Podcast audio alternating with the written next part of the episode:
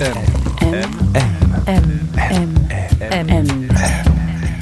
Le goût de M.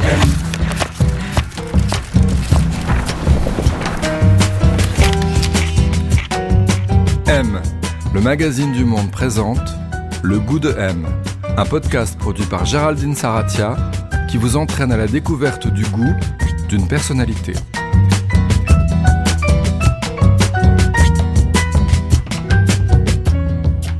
Qu'est-ce qu'avoir du goût Qui a bon goût Mauvais goût Et puis d'abord, comment se forme le goût Pour y répondre et pour commencer en beauté cette nouvelle saison, j'ai rendez-vous avec Romain Duris.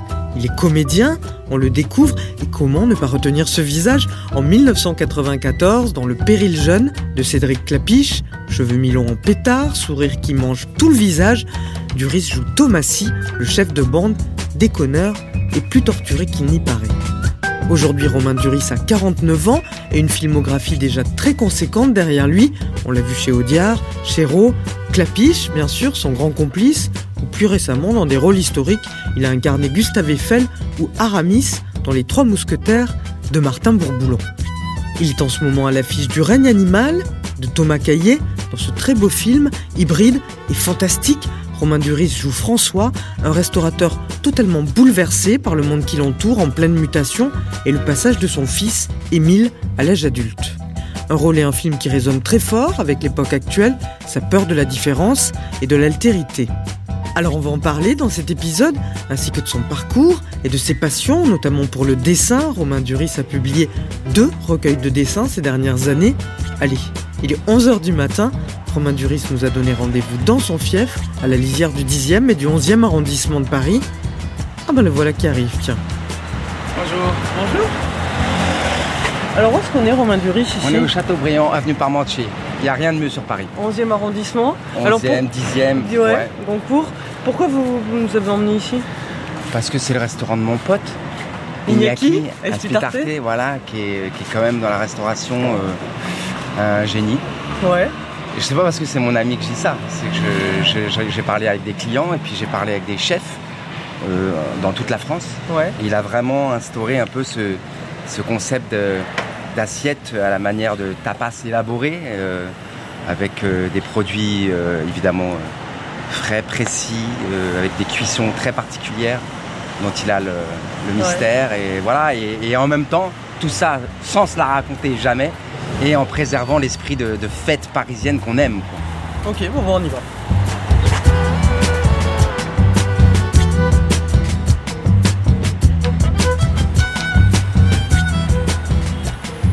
Alors à quoi ça ressemble ce restaurant, Romain Bah, c'est un peu dans le style des vieilles brasseries euh, parisiennes. hein. Ouais. Euh, avec les, les noms au tableau des producteurs de vin, euh, le carrelage, le bois, le bar, magnifique, euh, les tabourets en hauteur.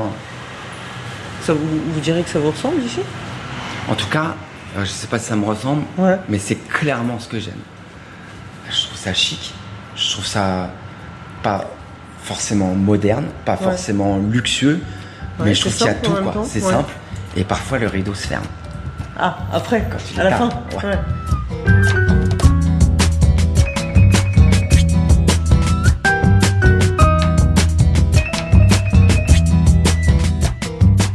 Dirigé vers le fond du restaurant, vide à cette heure-là de la journée.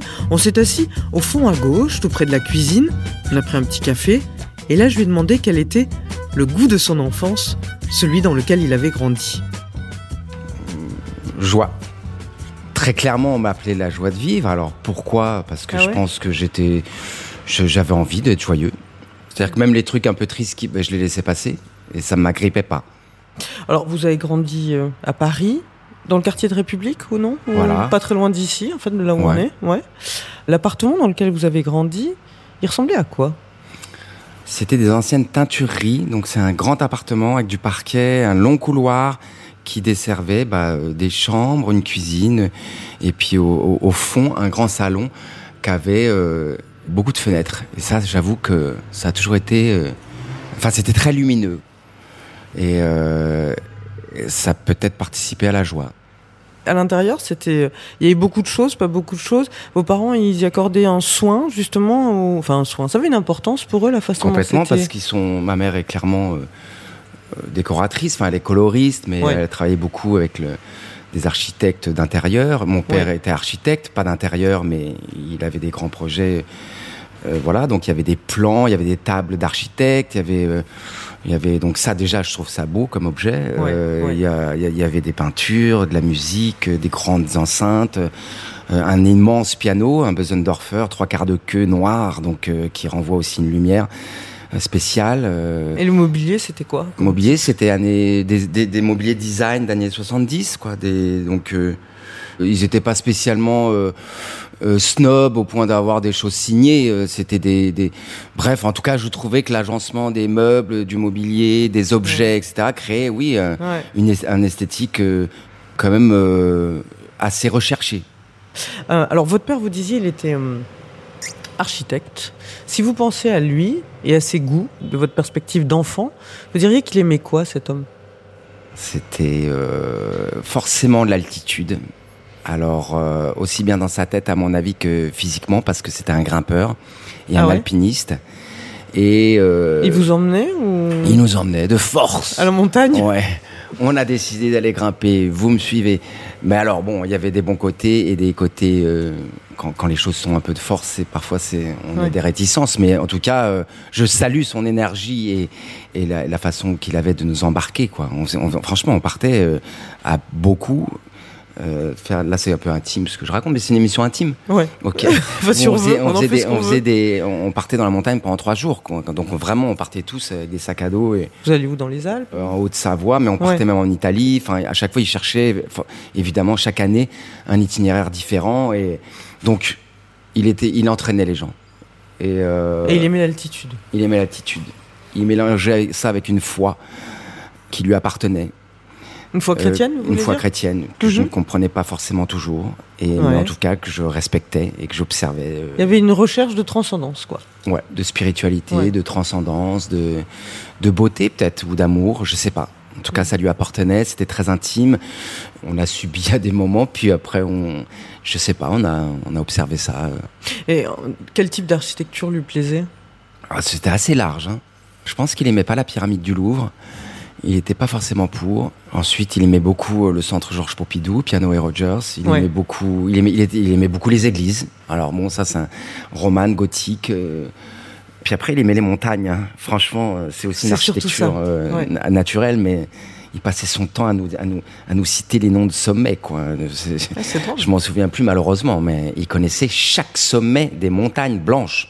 Et, et votre mère, donc, vous- euh, elle était coloriste, votre mère? Ma mère était coloriste, euh, profession libérale, avant danseuse.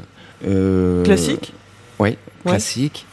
Prof de danse et ensuite, euh, après nous avoir eu, elle s'est lancée dans la couleur, donc coloriste, euh, tra- travaillant avec des architectes, donc comme j'ai dit d'intérieur, Ouais. ou même elle a créé des couleurs pour des gammes de papier, elle a créé des couleurs pour des voitures, elle a créé des couleurs pour des ouais des un pont euh, dessiné par Gustave Eiffel dans le sud de la France, le viaduc de Garabi.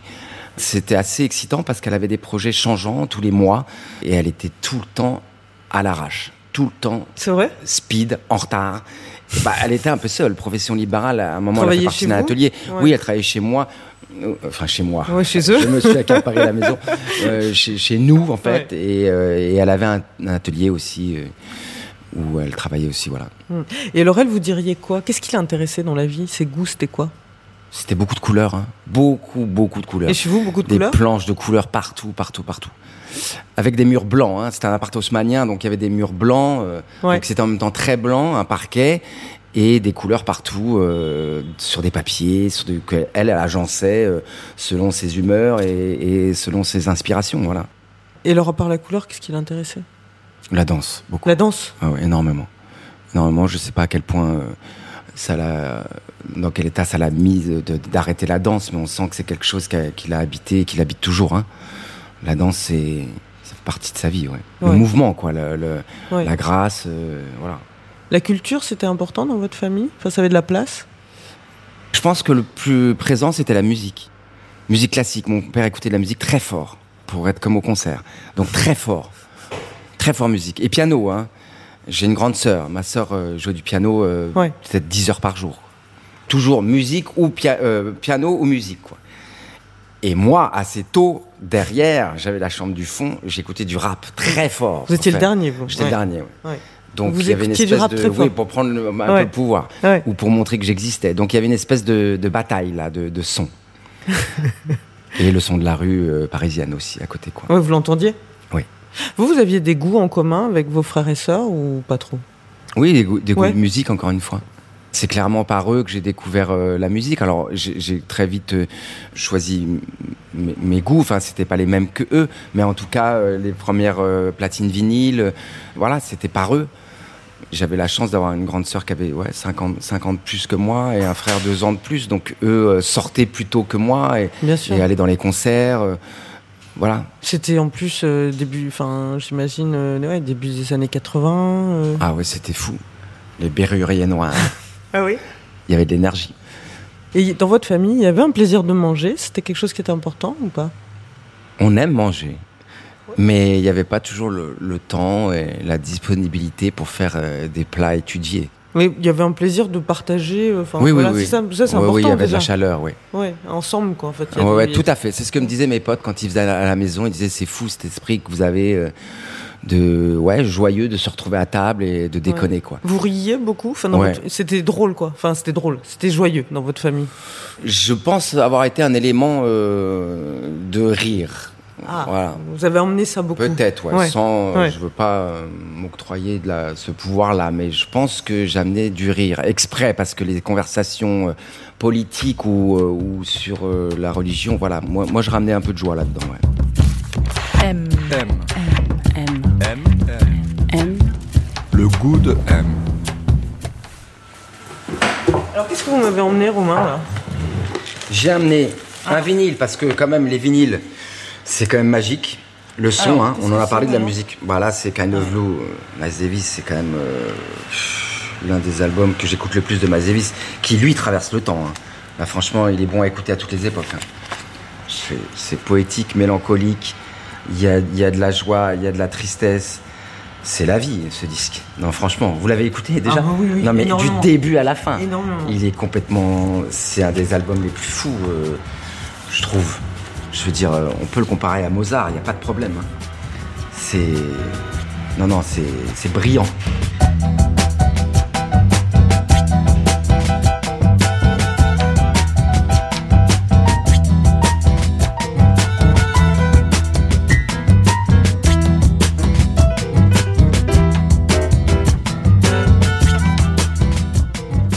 Pensez à vous, aussi loin que vous vous en souveniez, qu'est-ce qui vous a intéressé à vous, en premier? Ah bah c'était le dessin. Donc, les souvenirs que j'ai de ma petite enfance, c'était soit le sport, soit le dessin. Ou la musique, mais la musique, euh, oui, si, la musique, j'ai joué assez tôt de la batterie, mais c'était le dessin, mon truc. euh. C'était quelque chose de personnel et de qui me remplissait, oui. Et puis une façon de, de m'exprimer, de communiquer. Vous disiez dans une interview que vous faisiez des, en parlant de vous très petit, vous faisiez des gribouillages et que comme votre mère euh, les jetait pas à la poubelle tout de suite, vous vous êtes dit que, enfin, vous pouvez continuer quoi. Enfin, une oui, que ça avait une certaine valeur, Ouais, c'est fait. important, je pense. euh, Mais oui. euh, si on a de l'espace pour garder les feuilles des, des enfants, mais de, de valoriser en fait le, un gribouillage, bah, ça peut créer des métiers plus tard. Oui, ça donne de la confiance en Ouais, plus. tout à fait. ouais. Et vous, c'est surtout à l'adolescence ensuite que ça a pris beaucoup d'ampleur, cette passion pour le Oui, dessin? complètement. Parce que c'était quoi, une expression nécessaire à cette époque? C'était une expression nécessaire, c'était une, une façon d'exister en dehors de, du lycée, des études. euh, Ça, vous aim- n'aimiez pas trop? Ça me faisait peur, je pense.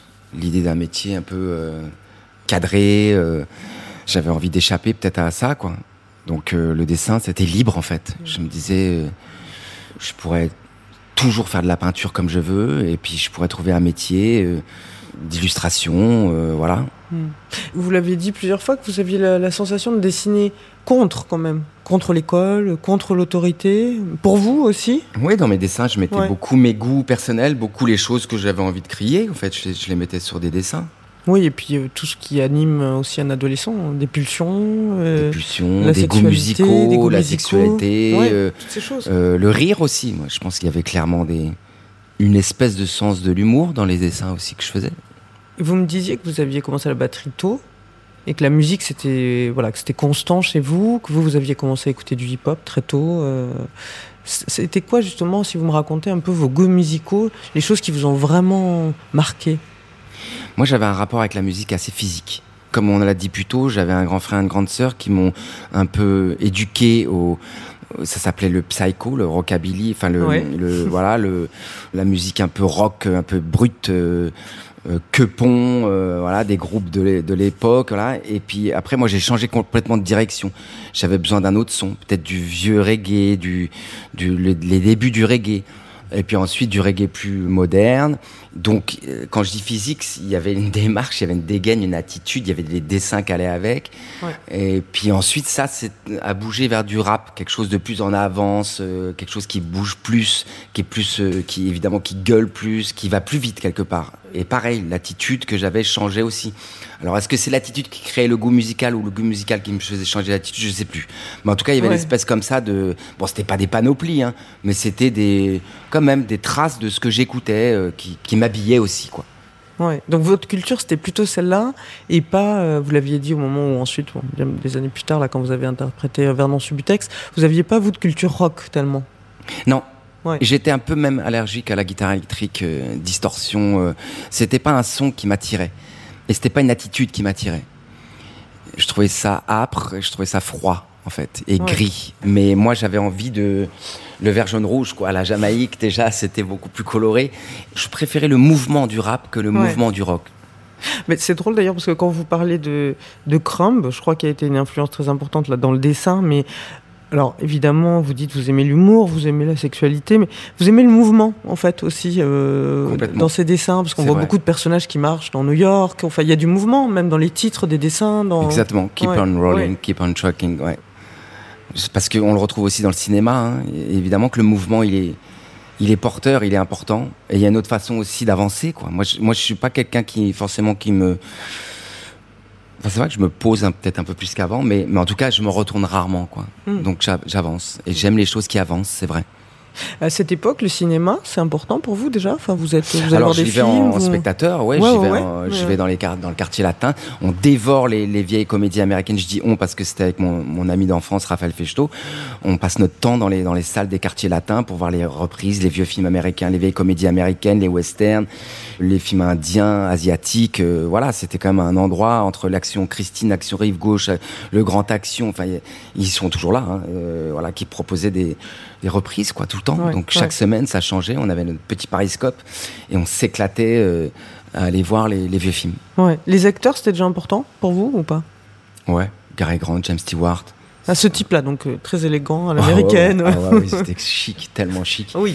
Et avec de l'humour. Enfin, c'était. Ouais, mais il y avait de la tenue, ouais. Euh, voilà, après, j'aimais aussi le cinéma américain, Voyage au bout de l'enfer, Taxi Driver, enfin, tous ces gars-là aussi. Hein, donc, ouais, donc vous, vous étiez quand même un adolescent qui avait des passions. Enfin, je veux dire, euh, vous aimiez euh, ben, le dessin, la, musique. Enfin, euh, oui, beaucoup. Oui. Vous, aviez des passions. C'est, ça donne confiance aussi, ça. Oui, j'avais une confiance en la vie. C'est ça que je veux dire, que vous étiez porté par des choses et que habité par des choses peut-être et que ça allait donner quelque chose en fait. Ouais. J'avais pas peur, j'étais pas inquiet. Mais c'est drôle parce que quand on revoit justement le le, casting là, que vous avez passé pour le péril jeune, ces images de vous, qui avait quoi, 18 ans, je crois, à l'époque. Euh, justement, vous avez l'air de pas avoir peur du tout. Vous avez l'air très confiant. C'est rigolo. Ouais, j'étais à un moment où je, je savais pas encore quelle grande école d'art euh, j'allais intégrer. Euh, vous aviez fait une prépa de dessin, c'est ça J'avais fait une prépa de dessin. Et j'étais intéressé par les arts déco de Strasbourg ou, les beaux-arts. Bref, je ne savais pas encore exactement où ça allait se passer, ou, les arts les arts appliqués à Dupéré, là, vers République. J'avais plusieurs euh, envies. Et bon, bah, ce qu'on voit dans ce, euh, dans ce vidéo de casting, c'est que j'avais fait un dossier pour euh, travailler dans une livraison de pizza. Ouais, donc vous leur disiez justement ouais, que ouais, enfin, vous travaillez déjà au mois d'août, donc bon, si le mois, enfin, vous n'avez pas envie de travailler tout l'été, quoi. Vous avez ah. des gens à voir. Voilà. c'est ça. Bah, c'est l'âge. Hein, franchement, faut pas. On a des plans. Hein. vous aviez, comme vous dites, une dégaine. Vous aviez les cheveux en l'air. Vous aviez un jean hyper grand. Une, veste un peu. ouais, c'était très à la mode à cette époque-là. Je sais pas si c'était sud-américain ou enfin une veste un peu ah rayée là comme ça là. Ouais. Ça devait avoir un rapport avec la musique que j'écoutais, je pense. Il y avait une dégaine, oui. Une espèce de, contradiction de stage là où on a envie. En fait, je passais mon temps à, faire le con et à, me donner un peu en spectacle et en même temps une grande timidité.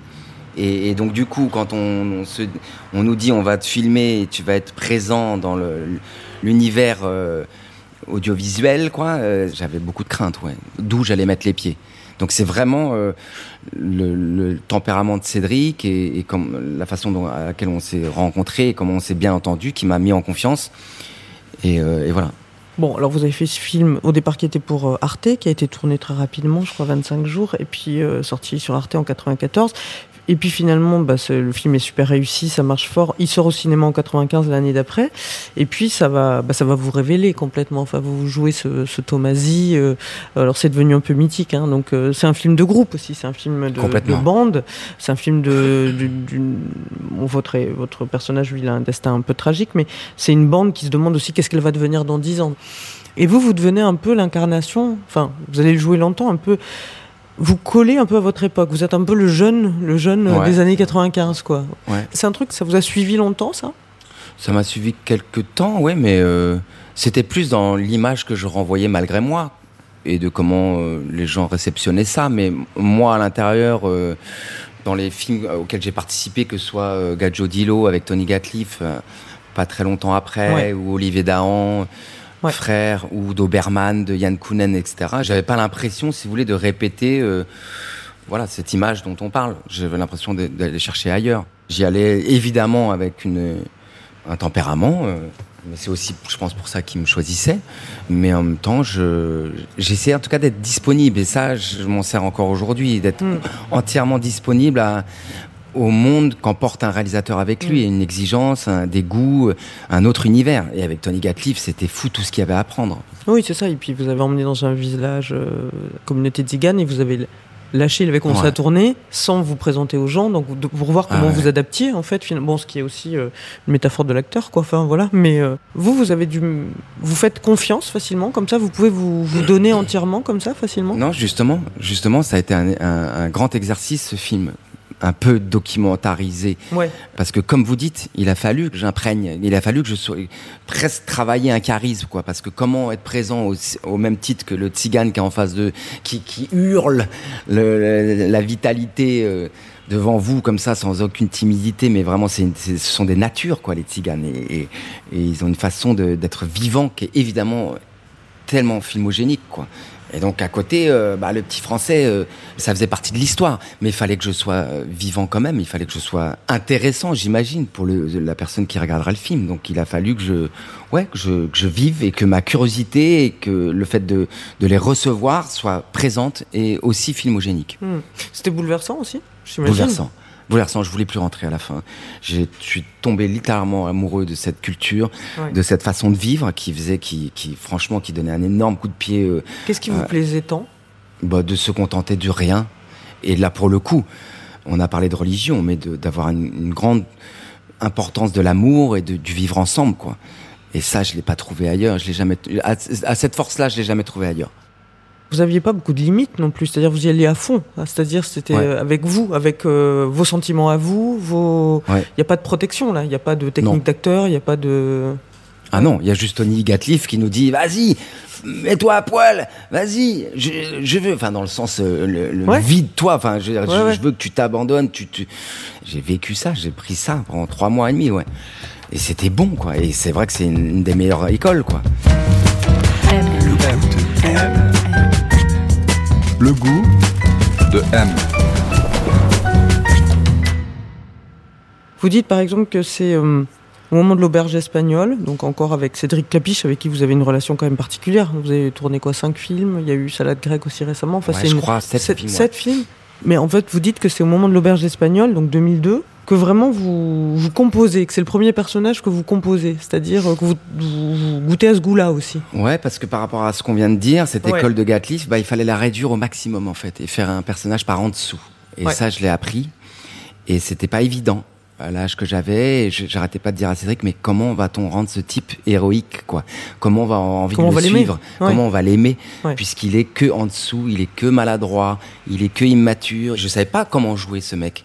C'est compliqué de se, se vider. Je, je, suis pas en train de dire que j'ai beaucoup d'artifices, voilà, mais il fallait, le, fallait se vider entièrement et, et, faire un type qui s'habille, bon, avec un, un petit jean euh, complètement basique, normal. Qui rêve de bosser au euh, ministère des Finances. Qui rêve de, voilà. Mais, mais je me disais, mais quel goût il a ce mec? Qu'est-ce qu'il a croisé? Il a pas croisé le rap, il a croisé. Qu'est-ce qui Voilà. Non, mais vous voyez ce que je veux dire? C'était compliqué de l'imaginer dans cette époque. Qu'est-ce qui avait pu croiser son chemin quoi, à, ce, à, ce, Xavier Rousseau Et en fait, dans, ce, dans ces réductions totales de, de couleurs, de goût, d'artifice, de musicalité, de là, eh ben, je suis arrivé à, peut-être l'âme de ce personnage. Et puis après, bah, on a pu me foutre une ceinture, euh, des chaussures, une coiffure. Euh, je me reconnaissais plus du tout. Et euh, je lui ai fait une espèce de nature un peu, un peu maladroite qui m'a fait rire à des moments. J'ai appris à jouer avec ça, avec le rien. Et après, dans votre parcours, j'imagine que d'avoir travaillé à la fois avec Audiard et à la fois avec Chéreau, c'était quelque chose qui a permis d'affiner ça encore. Patrice Chéreau était plus donner encore plus d'importance au texte, aux mots. très précis. oui, très précis. C'est un metteur en scène de théâtre au départ. Enfin, même s'il a fait des grands films. La Reine Margot, extraordinaire. Mais il, se sert beaucoup de, des mots. Il se pose dessus. Quoi. Comme d'une architecture. Comme une architecture, comme. Ouais. Euh, et, vraiment, il nous apprend à, nous que les mots soient des, des béquilles. Donc, donc c'est vrai que ça m'a beaucoup servi d'une autre façon. Mais euh, là où ils peuvent se comparer, c'est qu'ils ils avaient une autre, peut-être une, manière un peu semblable d'organiser le plateau, quoi. C'est-à-dire que d'un coup, tout, tout, le monde est très responsabilisé sur son, son travail, et d'un coup, au fameux mot action, tout prend forme. Tout prend forme avec une espèce d'énergie folle et du moment précieux qu'il faut pas louper. Et de la magie, quoi. Ça, ça convoque de la magie. Parce mm. que c'est pas, je veux dire par là, c'est pas académique, quoi. Je sais pas comment vous dire. Mm, mm. Ça bouge tout le temps, il y a de la vie tout le temps et on se regarde pas. C'est lâché, et ça bouillonne. Vous, il y a des, acteurs qui ont été importants pour vous, vraiment, enfin qui ont été comme des modèles pour vous Oui, euh, on a parlé de James Stewart, euh, Gary Grant, euh, on parle, il y a aussi De Niro. Pacino, enfin toute cette époque-là, Christopher Walken. Christopher Walken Oui, oui, Joaquin Phoenix. J'aime quand les acteurs sont fous au point qu'ils ont, enfin, comment ils incarnent leur personnage, c'est complètement radical. On le voit chez Pacino dans un après-midi de chien, comment, il est, comment il est totalement habité. Il en devient même drôle à certains moments. Il peut se permettre d'être drôle, tellement il est convaincu. Et j'aime ça, et j'aime la fragilité de Joaquin Phoenix dans Two Lovers, dans, mm. où on sent qu'il a les ongles rongés au sang et qu'il est complètement amoureux. Euh, lui aussi euh, proie énormément de doutes, mais d'une sensibilité extrême. J'aime ça. J'aime la force de conviction et la sensibilité fragile et, voilà. Vous, vous avez tourné surtout avec beaucoup de réalisateurs. Enfin, il y a, y a Cathy Vernet dans la liste, il y en a peut-être d'autres, mais il y a quand même beaucoup de beaucoup d'hommes dans les réalisateurs. c'est vrai. Vous pensez que c'est un hasard ou parce que c'est une, une, identification Je me suis dit que c'était voilà, ça devenait peut-être parce que je l'ai entendu de pas mal de réalisateurs qui m'engageaient parce que euh, voilà, il y avait un processus d'identification et que je portais euh, mmh, mmh. leur façon de voir le monde ou enfin une époque où ils voyaient telle chose dans le monde. Donc je me dis ça, mais c'est vrai que c'est bizarre. Je me demandais justement euh, si c'était très différent, si vous, vous pensiez que c'était très différent justement d'être un acteur ou d'être une actrice, c'est-à-dire la relation de désir est pas forcément la même qui est projetée sur vous. Mais moi, je sens beaucoup le désir hein, chez les réalisateurs plus ou moins charnel, plus ou moins euh, assumé, plus ou moins. Mais je sens le désir, il est là. Hein.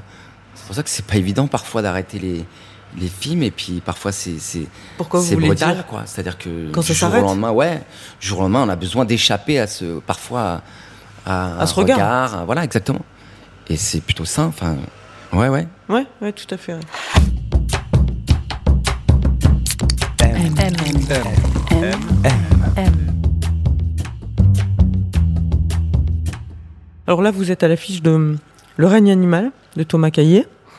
Euh, vous jouez un restaurateur, justement, donc c'est peut-être pour ça qu'on est là. François, donc euh, père de famille d'un jeune homme qui s'appelle Émile, qui est joué par Paul, euh, Paul Kircher. Alors c'est une, une dystopie, enfin, c'est un, c'est un monde où il y a beaucoup d'humains qui se transforment, il y a une vague de mutation et ils se transforment en, en, animaux, enfin Ouais. petit à petit comme ça. C'est assez mystérieux, on sait pas trop. Et François, lui, il fait tout ce qu'il peut pour essayer de de sauver ou de suivre sa femme qui elle a muté quelque part et donc il la suivent dans le sud de la France où elle, est dans un centre là où Ouais. elle est un peu internée et puis bon ben rien se passe comme prévu et ça va ça va complètement chambouler la- leur vie. Qu'est-ce qui vous a hum, attiré dans ce film? Moi, ce qui m'a attiré quand je vous entends le décrire, c'est comment il y a une présence un peu fantastique, Ouais. mais dans des relations complètement réelles, concrètes et naturelles et intimistes. Donc, en fait, j'ai joué un papa d'un Mm. jeune homme qui est magnifique, Paul Ouais. Kircher, et j'ai fait une trajectoire de papa actuel. Ouais. avec un enfant qui passe de l'âge euh, d'adolescent à, à un moment où on nous éch- il nous échappe, où on est un peu impuissant et au final il devient homme et pas tout à fait à l'endroit où on l'attendait. Et je trouve que c'est une trajectoire complètement universelle. Et ensuite, au-dessus de ça, se mêle un monde complètement fou qu'on a pu croiser dans ces années très étranges de coronavirus et de confinement. Et un monde, voilà, un peu, même pas complètement irréel, mais un monde en tout cas qui se transforme et qui s'associe à des liens forts de paternité, d'amour et de tolérance. Et je trouve que c'est d'une intelligence et d'une émotion folle. Oui, et puis c'est aussi un monde qui, enfin, un film qui re-questionne, enfin voilà, dans le monde mutant qui est qui est le nôtre, donc le lien qu'on a avec la nature, avec euh, évidemment l'environnement, avec euh, l'autre aussi, la peur de Avec l'autre, la différence. avec la différence. C'est aussi un Comment on film, vit avec euh, la différence? Et, euh, et le film parle de tout ça. Et nous fait se questionner sur... euh, bah, les jeunes, ils ont traversé ça entre 12 ans et 20 ans. Ils ont traversé cette période de, de transformée, de coronavirus, de confinement. tout. Comment ils ont vécu ça? Comment Et, le- ce film montre ça aussi. Donc c'est complètement bouleversant. Ce jeune là, ben, Paul Kircher, qui est formidable dans le film. Je me disais, c'est aussi, euh, voilà, je, je- je préparais cet entretien, je me dis, ben voilà, vous, vous avez incarné le jeune des années 95, lui, il est le jeune des années euh, 2023-2024, avec toutes les questions et qui sont des questions qui sont différentes aussi de celles que se posaient ceux de la génération péril jeune, quoi. C'est Bien sûr. Mais sur le rapport au monde, à la nature, euh, à la communication, euh, complètement. Et ce qui est assez bien réussi aussi dans le film, c'est qu'il y a aussi la différence au sein de sa propre école à ce jeune. Il est le nouveau. Et c'est assez magique et filmogénique, être le nouveau dans une classe. Et comment les autres nous perçoivent, comment euh, certains vont nous rejeter, comment d'autres vont tout de suite être attirés par le nouveau. Tout le film parle de ça. De la nouveauté, la différence. Et euh, ouais, Paul Kircher, il est, il est percutant. hein. Il, a les traces de, de l'époque, quoi. M, le magazine du monde présente Le goût de M. Alors qu'est-ce que vous avez là, Romain? Alors, mon livre, euh, mon premier livre, Pup, donc, Ouais. qui était un recueil donc, de mes dessins et de mes gribouillages, de ma liberté, en fait, depuis euh, enfant. Donc, j'ai fait comme un recueil, quoi. J'avais Ouais. envie que ce soit un livre parce que c'était pas mal tiré, quand même, de carnet de croquis. Et là, je vous en avais amené Ah. un. Alors, ça, voilà, c'était un agenda. Un agenda, alors. Il euh, date de quand cet agenda 95. 95. Regarde, le péril jeune, euh, enfin, c'était ça, quoi. Ouais. Donc avec ouais. les amoureuses, avec les citations qu'on aime. La jeunesse doit se révolter, sinon elle, cela ne sert à rien. Rossellini. Et ça, vous aviez ça tout le temps avec vous et euh, Tout le temps avec moi, c'était la vie là. C'était la vie, il y avait les rencarts, il y avait les, les dîners, les concerts, les spectacles, euh, les rendez-vous chez le médecin, euh, les concerts, les boules quand on, euh, ça s'est mal passé avec une, une compagne. Donc, euh, vous voyez, il y a marqué, il y a des cases, les boules, les boules, les boules, avec des petits personnages qui pleurent. Et puis la rue, euh, la sexualité, euh, les rencarts. Voilà, ça. vous en avez beaucoup des carnets comme ça ah ouais, plein. ouais, ouais, j'en ai plein. Mais c'est avec ça que j'ai fait Pulp un peu là. Donc c'est c'est Et vous aussi- continuez aujourd'hui Vous avez toujours des carnets? Moins. Moins? Ouais, moins. Moins parce que je suis passé au gros form- grand format avec de la- des peintures, donc ça prend plus de temps.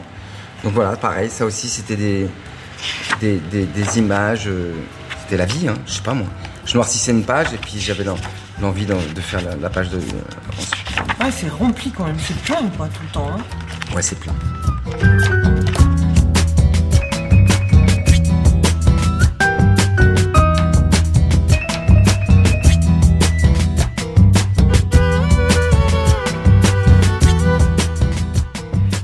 Très matérialiste. J'ai pas beaucoup de. J'ai des objets pour me déplacer, j'ai des objets pour m'habiller. Mais en dehors de ça, non, j'ai pas énormément d'objets. Est-ce qu'ils ont une importance? Vous voulez savoir s'il y a des choses qui, quand elles se cassent, je crie? Par exemple. ouais, ouais, ça m'arrive, ouais. Non, non, bien sûr, c'est vrai que je peux m'attacher à un objet. Mais je veux ça. dire par là que c'est pas la valeur, elle, est, elle, m'est- elle m'est personnelle. Mais ça peut sûr. être un objet que j'ai trouvé dans une brocante. Ça peut être euh, une dame Jeanne. Vous savez ce que c'est une dame Jeanne? C'est une espèce de, de grand euh, euh, en verre euh, qui accueillait. putain, là, ça va être bidon. Je sais pas ce qu'on mettait dedans, mais euh, comme des immenses carafes en verre, vous voyez? D'accord, ouais, Qui ouais, beaucoup dans les brocantes. Ouais. J'adore ça. Je trouve que ça fait une belle, c'est un bel objet. J'aime bien les objets qui, où ça, ça suscite de la gourmandise. Je sais pas ce que ça veut dire ça en psychanalyse, mais en tout cas, voilà. Je sais pas, mais c'est mais c'est plutôt bon signe. Il doit peut-être y avoir une analyse. Plutôt vivant. Ouais. J'ai toujours beaucoup de bagues. Il y en a qui ont traversé les années, hein, que j'ai perdues et que j'ai retrouvées. Donc, euh, ça, une bague, c'est, ça prend aussi beaucoup d'importance quand on la perd et qu'on la retrouve. Vous les C'est trouvez des où signes. Moi, celle-là elle est africaine. euh, euh, celle-là, je l'ai faite faire à New York. Celle-là, je l'ai perdue dans la forêt de Fontainebleau en allant faire de l'escalade. Et bah, j'y suis retourné trois jours après et je l'ai retrouvée. Ah, Ça, c'est du bol, hein, ouais. quand même. Non, non, c'est pas du bol. D'accord. C'est que j'ai appris ça avec les objets. Non, c'est vrai. C'est-à-dire Bah, il y a une façon de retrouver les objets. Il faut y croire. Vraiment. Il faut y croire, faut pas lâcher. Et je pense que l'humain a des capacités qu'on ne sait pas. Non, je vous assure, je suis pas dingue. J'ai remarqué ça. Voilà, celle-là, les colombiennes. euh, Ouais, ouais, les bacs, c'est des choses que. C'est peut-être les objets que- qui me sont plus personnels qui traversent les années, ouais. Ouais, vous en portez tout le temps des bijoux. Ouais. Ouais. Vous avez toujours aimé ça? Ouais. Peut-être parce qu'à la base, j'aimais pas mes mains. Vous me parliez de Chrome tout à l'heure. Qu'est-ce que vous aimez d'autre picturalement aujourd'hui? Rodin, oui, dernièrement, il y a Rodin Ah ouais qui m'a. Ouais, Rodin, le musée Rodin, c'est. C'est assez fou, je trouve. Le, le- le mélange de masse, de justement, de ce qu'on dit, de corps, et puis la fragilité, là, au bout des doigts, là. La sensibilité. Je, trouve ça très émouvant, les, Ouais. les sculptures de Rodin. Mélange de force et de fragilité, quoi. De terre et d'aérien, quoi. Mais bon, voilà, ça change, hein. Les goûts, ils, ils changent, quoi. Mais ça, ça dépend justement des gens. Vous, vous avez l'impression Non, mais euh, je ils, sont, ils sont toujours là. Je, je pense aimer Van Gogh jusqu'à jusqu'à la fin de, de ma vie. Pourquoi vous l'aimez tant? Parce que c'est fou. La, la couleur, le, le flou, le, la, la gourmandise, justement. On a envie de les manger, les tableaux. On a no- nos peintres qu'on aime et puis ils, ils deviennent nos favoris à des moments, puis ils repartent, puis ils reviennent. Enfin, je sais pas vous, mais moi, c'est comme ça les goûts. Mais après, euh, j'aime pas trop Dali. Bon, bah, je, je pense pas qu'un jour je vais, je vais. Ou peut-être, je sais pas. Peut-être que, peut-être que d'un coup, on redécouvre ce que des. Mais je suis pas sûr.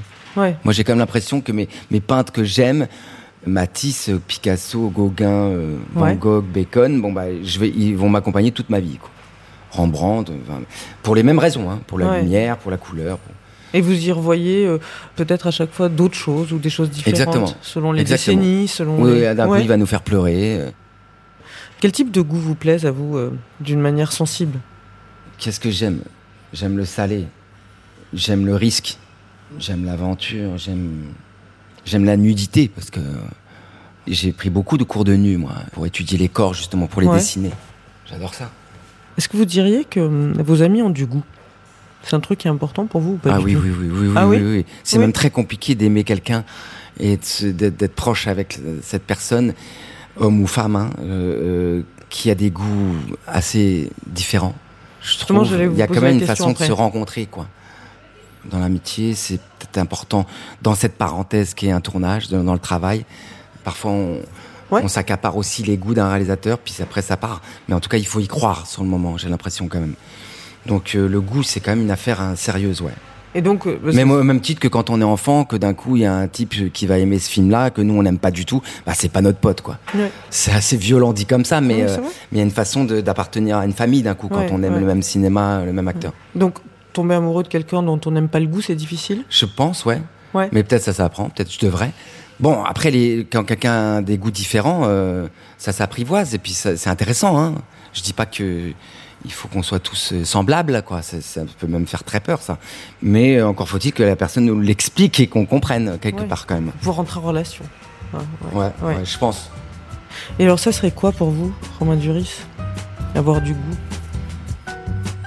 Bah, Avoir une sensibilité. Clairement. Parce que pour moi, les goûts passent par de l'émotion.